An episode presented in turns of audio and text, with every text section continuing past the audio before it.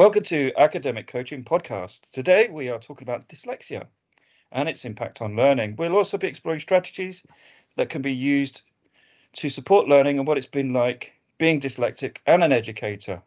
And today I'm joined by Jay Livingstone. Uh, welcome and thank you for taking part in today's podcast. It's really good for you, good of you to give up your time, and I'm sure the listeners will be interested in what you have to say. So, first of all, Jay, tell us a little bit about yourself and your background.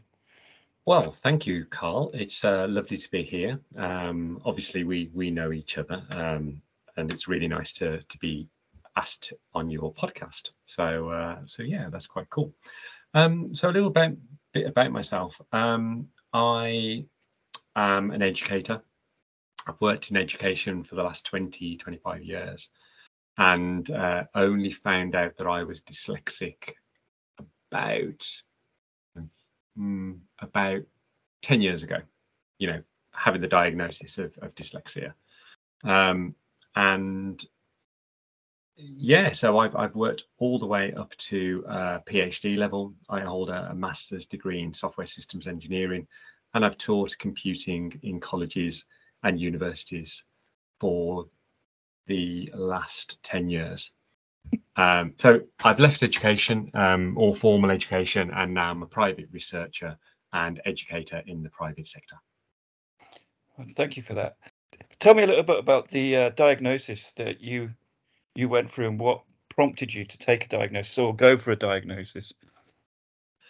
Um, I yeah, that's a really interesting um, that's a really interesting question because I was working at a college and there was a free dyslexia uh, test um, that the students would undergo. Uh, so basically, what happened was I had the inkling that I'd been um, dyslexic for a, quite a while. Um, but this was prompted by my wife, who noticed certain traits about me um, whilst I was actually getting a little bit stressed. So she turned around and said, Why don't you ask for a dyslexia test at the college? So I actually went to the um, dyslexia um, unit uh, or the learning needs unit, asked if they would be so kind as to do a dyslexia test on me. And they said, yep, yeah, no trouble at all. And the test consisted of a two and a half hour test in which uh, the puzzles and questions and tasks would get more and more and more uh, in depth and harder and harder and harder. And it was um, and it was the aim of the tester to actually make me trip up.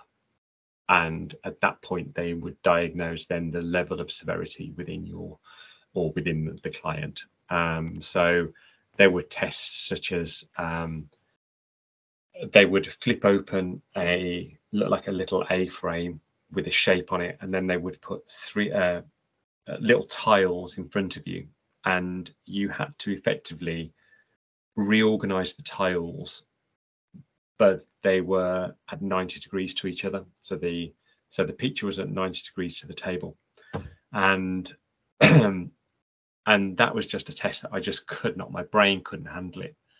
Um, and it sounds really trivial to anybody who hasn't got dyslexia. And given enough time, that would have been an achievable task, but you had 30 seconds to do the task. So, and it became more and more complex as it went through. So you would have two tiles and a picture with two tiles. And then the time would decrease and then it would go up to three tiles and four tiles and five tiles and six tiles and they would just be random and the tiles would look like each other as well. So you had to work out in your brain at a completely different angle to what you were looking at what the picture would be when you put it all together. So the closest i could describe would be a jigsaw puzzle but in a different plane of viewing. And you've got all these random pieces that look like each other and you've got to work it out and that was a really really hard uh, task. Another one was um, because everybody's dyslexia is also different, which is what I've become to realize.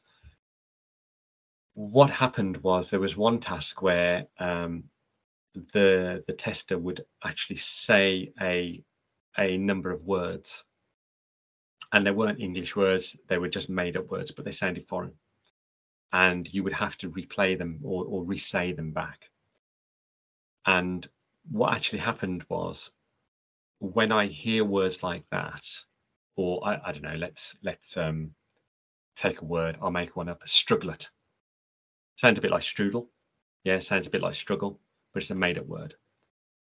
And what would happen is within that group of words, I would repeat them back, but I would miss the endings of the words off repeatedly.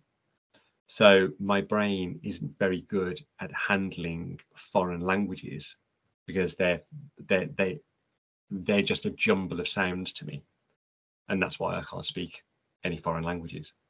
So yeah, so it's it's a very strange condition uh, and everybody's is slightly different. And some other dyslexics might be brilliant at languages, but that's one of the things I don't have. So it's interesting that they're using um, tiles with pictures or patterns mm. on yeah. to diagnose a problem that you mostly associate with words mm. and letters. Mm. Yeah, very interesting. And I think it's because of the way that the the brain processes things. And and that's also part of what people don't realize with dyslexia. It's how you process things.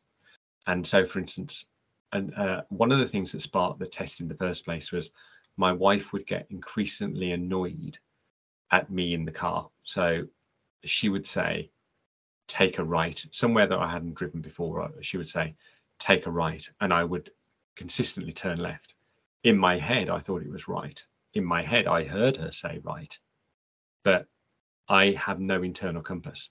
My lefts and rights get middle, uh, muddled up. Um, so this is one of the things that prompt her to also, you know, say, I, I think you've got, uh, you know, a psychological problem there, in the nicest possible way that she could, of course. you know. I see. That's really interesting. Yeah. The it seems like a, a, binary thing. You've got two options, mm. but your brain needs to stop and work out very quickly, mm. left and right, or yeah, um, you know, you, you, see commentators on the TV talking about people cutting in from the right into the left. Mm. Mm. And again, some people just can't quite process that. Yeah. They can see it, but they can't visualize it, I suppose. Yeah. Yeah. And it, it is that it's the it's the processing and the visualization of, of what actually needs to be done with those directions, I guess. Um, and and and I'm learning more and more. You know, it's a ten year journey that I'm in at the moment, and I'm learning more about my condition every day. Um, yeah, and I don't have the the normal, uh, or should I say, normal? That's actually the wrong thing to say. Uh, some dyslexics have, when they look at a page, for instance, they'll have text ripple in front of them. I don't have that. What I found is that I am very poor at reading um, black text on a white background. Most dyslexics are. White text, sorry, black text on a white background on a computer screen, I have no problem with. That's right. a very strange one. And because I think from what I know of computing after being in it for so long, is that that white isn't actually white. It's a, it's um, you know, RGB color, RGB white color scale. So your brain isn't actually seeing white. It's seeing a collection of shades of blue, magenta, green, RGB. Yeah, re, red, green, blue, and yellow color. Um, and that black isn't really black. It's another shade. So for some strange reason, I seem to be okay with reading um, text on a computer screen, but not on a page. Okay, interesting. Interesting. So you you you talked about working up mm. to hmm. ma. You've got a master's degree. You worked at PhD level. Yeah. Can you tell me some of your experience as a learner with dyslexia? Mm. Yeah. Um, as a learner, I I will make notes, but I will rarely read them. Um, but I know they're there to go back on. So um, what I've started to do, and I've taken some, you know, some courses for various various things, either hobbies or, or professions, and I'm now um, favoring recording and listening back. So when I have to read something, and I've, I've just got an iPad as well, and um, you know I'm reading a few books on on the the books um, icon, you know the the library icon, and uh, found out the other day that basically you can uh, get it to read to you. So that's a fantastic thing. So as a learner, I am always trying to find the alternative way of consuming information. Um, uh, during the PhD, which obviously you're partway through, um, my PhD has rested for a little while and I will go back to it. Um, I've started to convert all of the books that I read now into audio books, and so I can listen to them. Um, and that's just, you know, for anybody listening to this, if you want to do that, feeding a book through um, Audacity is a fabulous thing. You know, just set it off, let it record an MP3. Um, if you've got screen reading software, of course, and then having it on an MP3 player that you can carry around with you.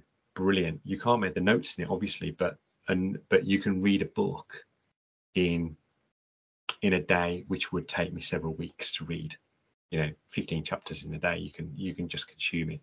So as a learner, at, at any level that I've gone to, um, and this is something I've only recently started to do. You know, in the last five years, six years, I'm I'm able to interact with text and interact with ideas as a learner easier because there isn't a barrier in the way of reading.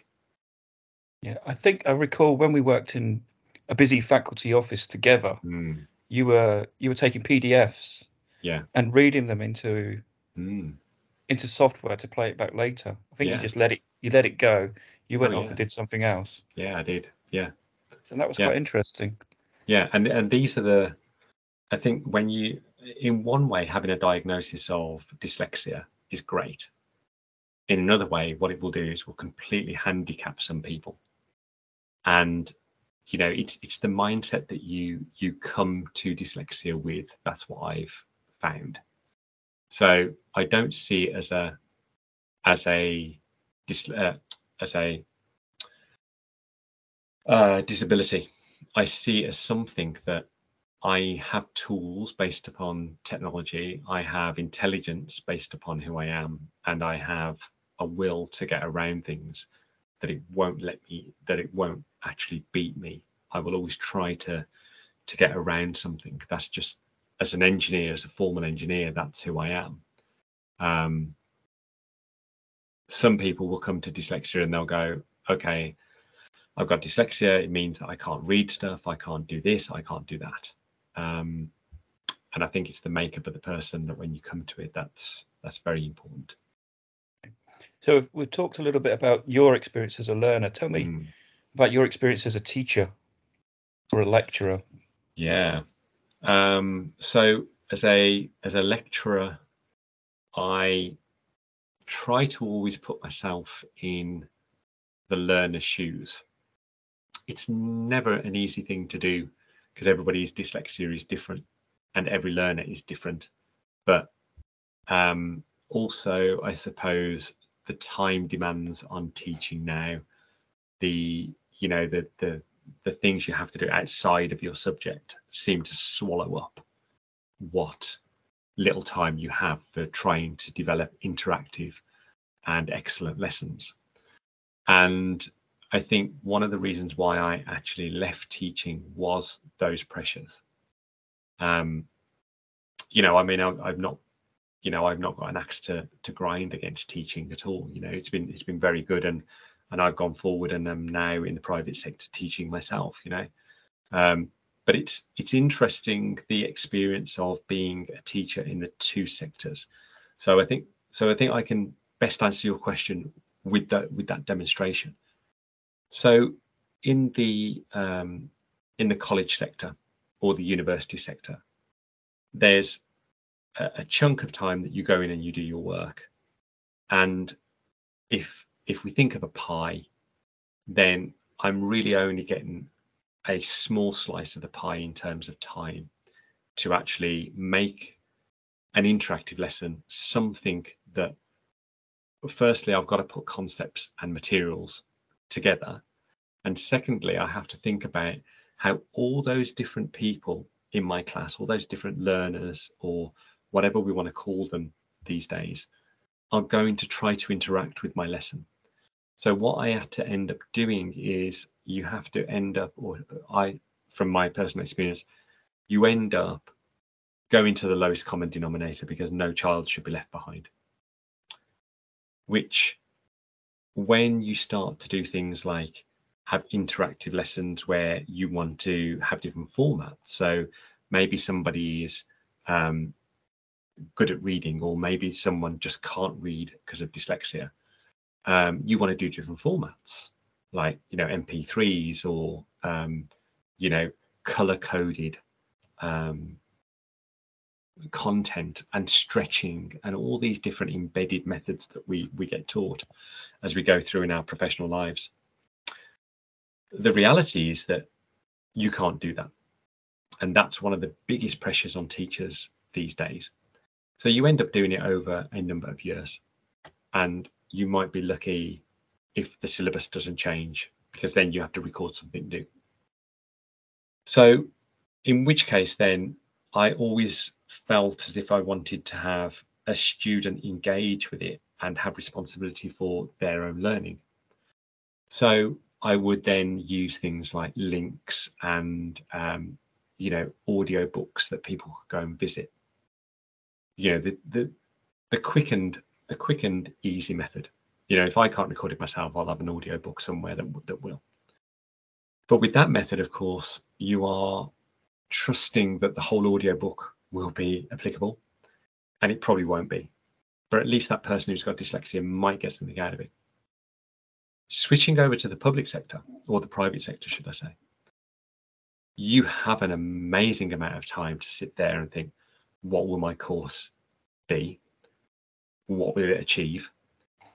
What different formats do I want to put in? Because you don't have to release that course until you're ready of course, in the private sector, you're also dependent upon filling courses. You know, so there's a pressure, there's a different pressure, but it's, but you end up with a larger slice of the pie in your time. The other stuff has to be things like your social media marketing and and other stuff like that. But um, you know, I think that the private sector does have the edge when it comes to actually giving you time to to have engaging platforms and engaging methods to um, to educate people. And of course, with with private um, with private courses, you can rely up a lot more on on discussion because you haven't got to tick off all of the things that an exam board wants you to achieve. Um, you often set your own syllabuses and you often set your own outcomes. So you're not trying to cram things in. So those are my two experiences of of teaching people, because you know I would like to say that being in the in the college or the public sector um, was a wonderful experience, and that you know we always give our best, we always try to, but you have so much demanding your time that you end up not fulfilling what you want to fill. In the private sector, there are different demands, but you end up being able to to fulfill what you want to fulfill. Um, different formats, um, different handouts, different subject matter, discussion. Uh, so I, I use a lot of discussion within my teaching now, which also extends the person in their own way of being able to learn. So it sounds like being diagnosed with dyslexia for you maybe kickstarted a whole new approach to teaching and learning. It's, it's exposed you to new tools and methods for doing everything. So although it it may have seemed like okay, I've got this problem. Mm. Uh, how do I deal with it? You've actually just plowed through it and found mechanisms and tools that have actually enhanced the the way you've moved through your career. Yeah, I would say so. I think you know, as I said earlier, it's it's the mindset that you bring to a condition, um, and it's it's really interesting the the language that's used around it. And you know, this isn't to pick you up on what you've just said because I would never do that to people. But um, since as we're talking about dyslexia, um, you know, some people will say, "Oh, well, you know, your disability." Well, it's not a disability. Some people will say a problem. It's not a problem because I don't see it as a problem. I see it as something that is part of who I am and what makes me tick.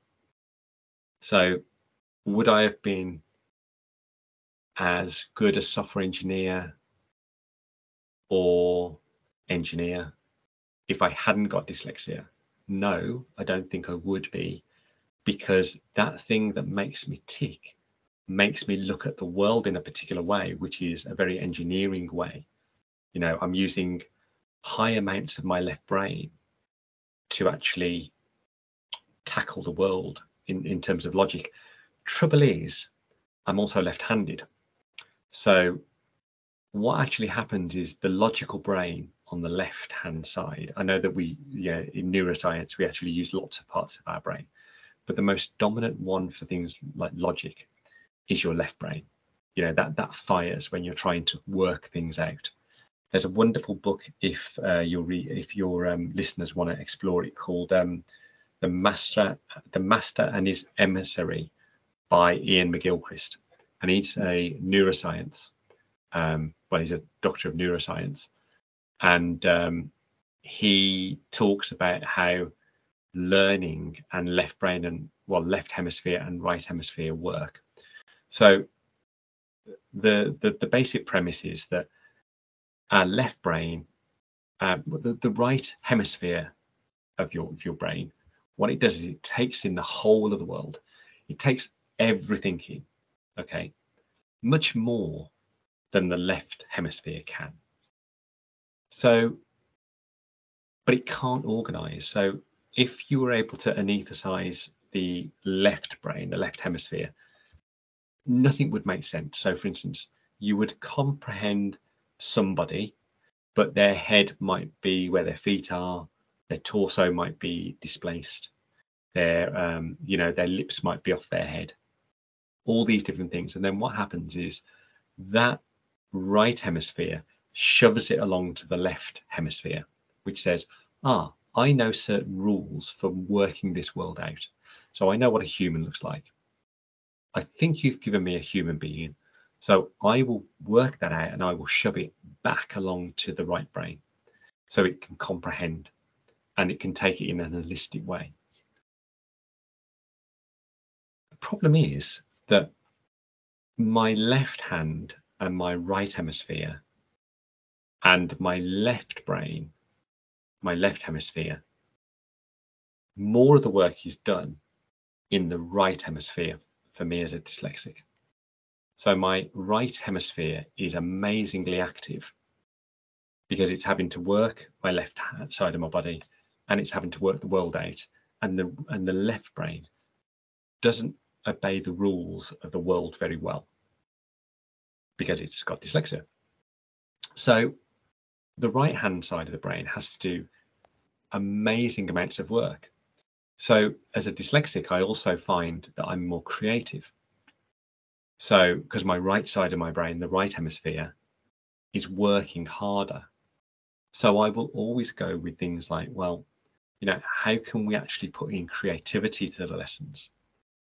Instead of just making this a dry lesson, what tools do I have? What, you know, I mean, quite an old technique now, but snowballing or jigsawing, you know, let's make sure that we can put things together. Um, and how does that form a bigger picture? And can we use art or can we use poetry or can we use, um, you know, sculpture in some kind of way?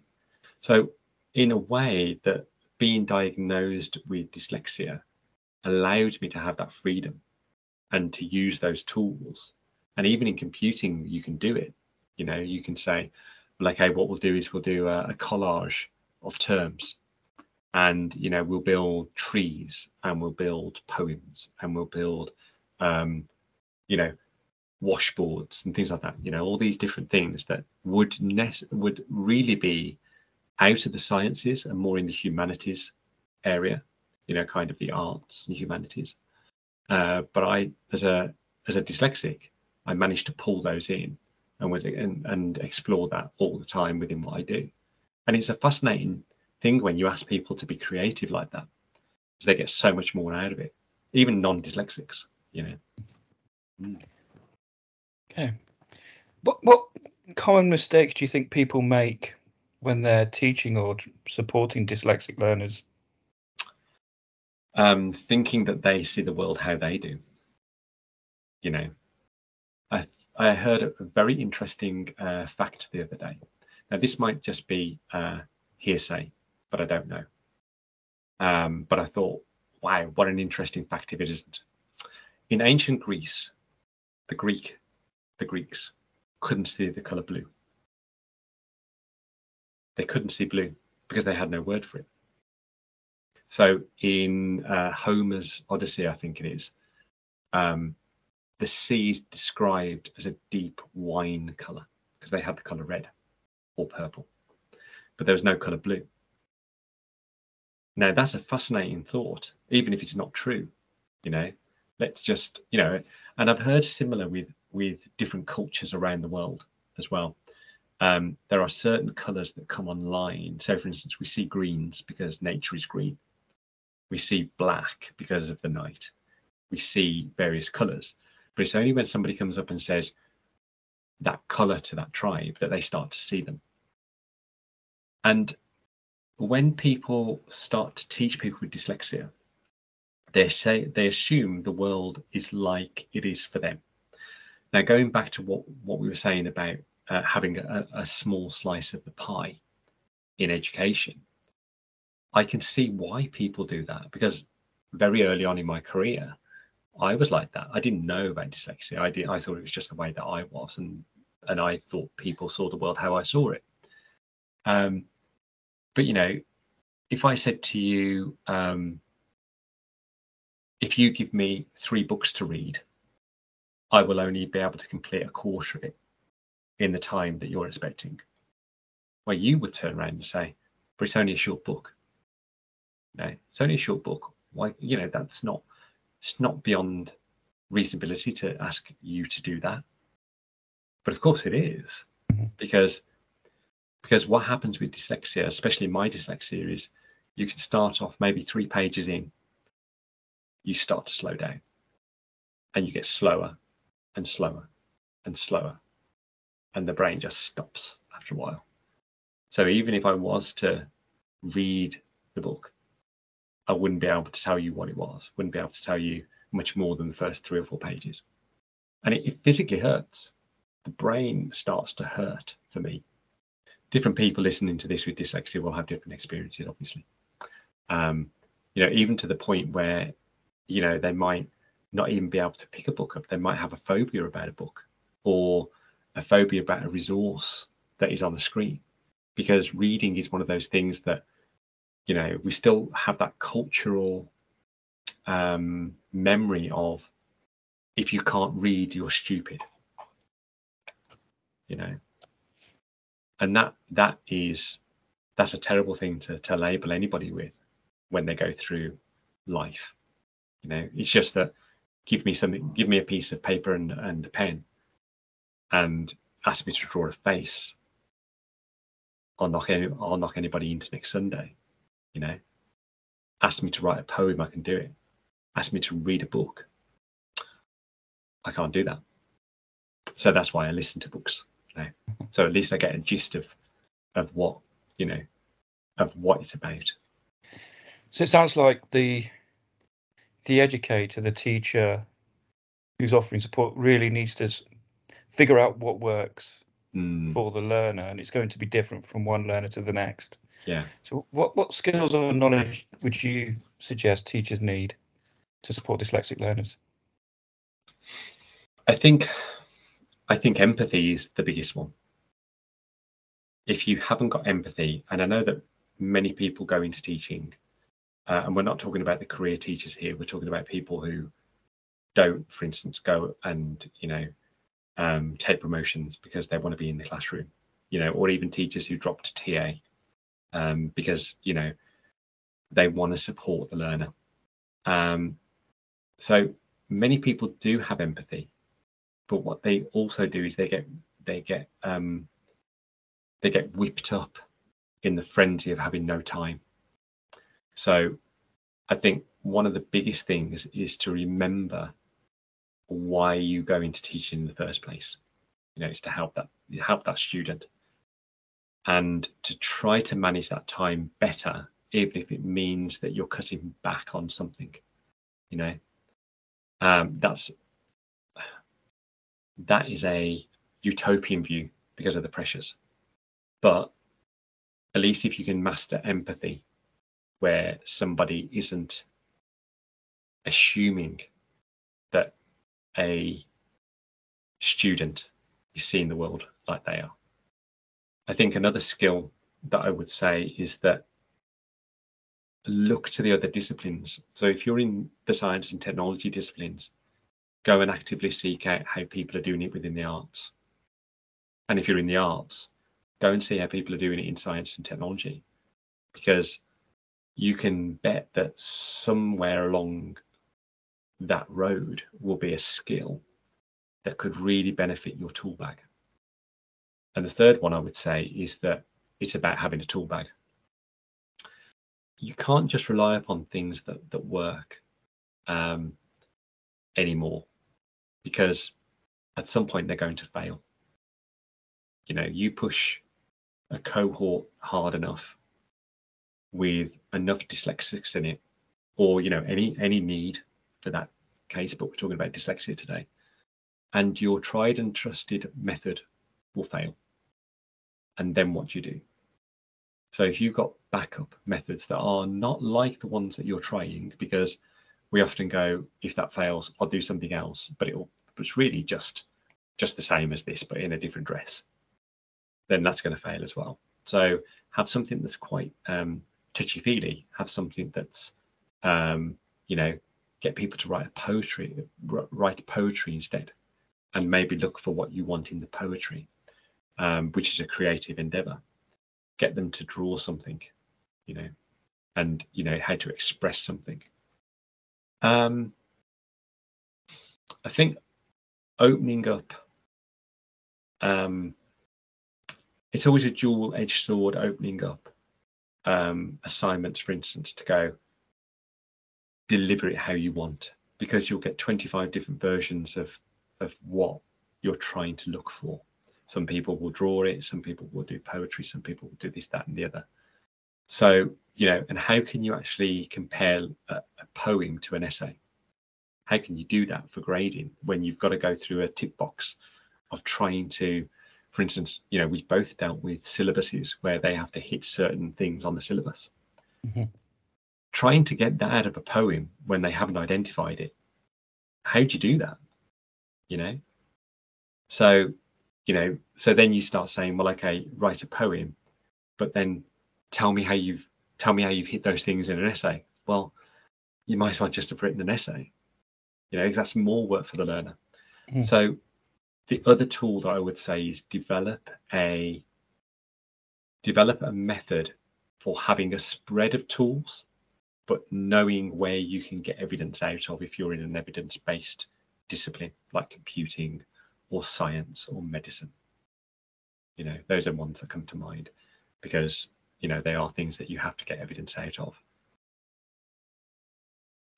Okay, Jay, mm. this is very, very interesting, really intriguing. I mean, I've taught for 25 years, I've taught dyslexic learners, mm. and everything you're saying to me now is it's just eye opening. It's so interesting because we, we, we talked about the time constraints and how we mm. we just get on with it. Mm. Uh, we're conscious that there are different learners with different skills and abilities and levels of intelligence, what have you, in the classroom, and it com- becomes like a, a sausage factory. Mm. You have mm. these pupils they come in, and then they pass through your system. Magic happens in the middle, mm. and then they finish with some sort of results. But actually, I think personally now going back to teaching, going back into the classroom, knowing I've got dyslexic learners, mm. I'm just going to be so much more conscious of what you were saying there about the empathy side mm. and trying to think, okay, I can enlarge the text, I can change the color of the paper. That they're the basics as the teacher that you're taught. uh, Yeah. a few other tech techniques on computer screen. But uh, you know, listening to what you've said today is it, really has opened my eyes. Um, finally, it, have you anything else you'd like to add on this topic? Yeah, I think I think it's interesting that you you've you've raised two points there, and well, one point and one point that you haven't raised, but I'm I'm going to raise with you. Okay, so it's interesting that you say about people come in, and then you know the magic happens, but it, but it's basically a sausage uh, factory. You know, churn them out at the end of the day. Uh, really, that's what education has become. Uh, again, I don't have an axe to grind with education um, you know, it's been very good to me and it's, you know, allowing me to do amazing things. And uh, I look at the world a certain way. Um, but it's interesting that when you have a learner, as you say, you can increase the text, you can make the page easier to read. So, for instance, my color um, of, of an overlay or a print page is like a peachy orange. That's what settles my. This is one of the things that they diagnose you when you go for a basic test as well. And you're given an overlay or to put on your screen, and you go, okay, well, that's made the screen softer to read now, so it's not as harsh. The words don't jump out at me or whatever. Um, but of course, if you're if you're um, increasing the text and you've got you know a different color screen or with a cohort of people if you've got an orangey background and somebody still finds it hard to read on an orangey background you know, i'm talking about the screen you know and you you're up there doing a presentation you're going to lose 90% of that those dyslexics. They're going to tune out. And then what happens is it it's harder to reach them because they've tuned out and they've missed information that your next point is built upon in the lecture. So they end up then disrupting the class. You know, we're talking about state schools or we're talking about, you know, colleges, you know, where anybody can go to these institutions, you know, and obviously state schools, but everybody does, uh, you know, apart from private, the educated students, that is.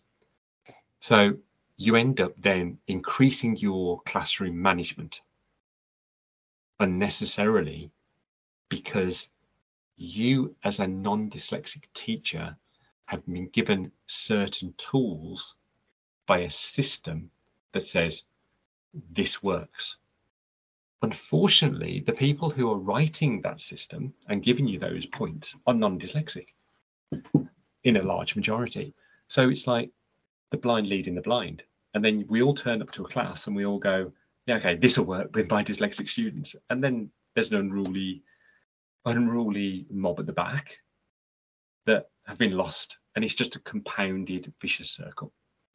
Now, the other thing that strikes me is that, you know, that you, you know, this podcast and, and your business is aimed towards uh, gifted children. If you dig hard enough, they'll have a learning disability somewhere because that's they're gifted, you know. And it's about how do you then one-to-one working isn't really as hard because you can sit down, you can work out what works. But if you're teaching a class of gifted children or you have four or five gifted children in it, you have the same problem as people who are left behind in the class because they're going to get bored. You know, if they're dyslexic, they're going to get bored and be lost. So, you know, that that's what the, the points I would like to just finish on there. It's you can't be told how to teach dyslexics if you're non-dyslexic. By people who themselves are non-dyslexic giving, giving you tools and theories based upon what they think. Because you know and why and why would they? Why would they know what it's like to be a dyslexic? They wouldn't now unless that person has also done lots of trials you know that that's a valid that's a valid theory you know.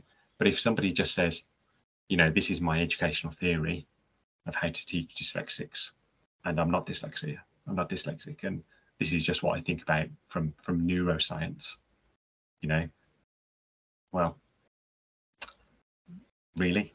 Go and sit in a class full of dyslexics and try those out and, you know, and practice it and then walk away and then evaluate. So it really it boils down to really getting on the level with Yeah. the learner Yeah. and, and that close one-to-one dialogue Mm. because each case is so different and figuring Yeah. out what works. Would Yeah. what works on one day work all the time? Or would it be probably different approaches for different scenarios and things you're learning, I suppose? I think it goes back to the tool bag. Mm. You know, if you've got two or three different methods, for instance, if I turn up to a class and I've had little sleep, then I'm even the things that work with me as a dyslexic won't work. So what am I going to do? Well, I'll probably just want to sit there and listen to something. Whereas what I would do if I was not tired is I would probably engage with material that's in a different format or attempt to write something as a as a poem or create something that's you know drawing or something like that you know. And so it's it's being constantly aware of those students in your class. And and this is different from differentiation. You know we're not talking about differentiating here. We're talking about what works with a particular learner on a particular day that might not work with that learner on another day you know so I think differentiation, you can have all the differentiation you want, but it's it's more like a, a scattergun approach. You know, I'll hand this out to all these different cohorts because I know that's an intelligent student. I know that's a middle student, and I know that that's a, a, a poorer student in terms of in, intellect. You know, um, but of course, with dyslexia, it doesn't work that way. You can you can go up and down within how you feel and how your brain is working on a particular day and this goes back to what I was saying about being the demand of time in a class, you know. And it's hard. Well, Jay, thank you so much for More than welcome. talking to me about this today. I'm sure this is something that um, people, I hope people will listen to this. Mm, And if they want more information or would like to talk to you or get in touch with you, Jay, and um, you know, pick your brains, as it were, your your novel brain. Um, h- how would people go about doing that? so, so sorry. Yes. Um, so it's best to get me on um, my email address, which is J. That's J A Y, um, J A Y Livingstone Ltd. So that's J Livingstone Limited at yahoo.com. Excellent, Jay. Thank you so much for your time. You're more Um, welcome, Carl. It's been fantastic talking to you, and uh, I look forward to catching up with you again sometime in the future. Thank you very much. forward. I look forward to that too. Thank you, Carl.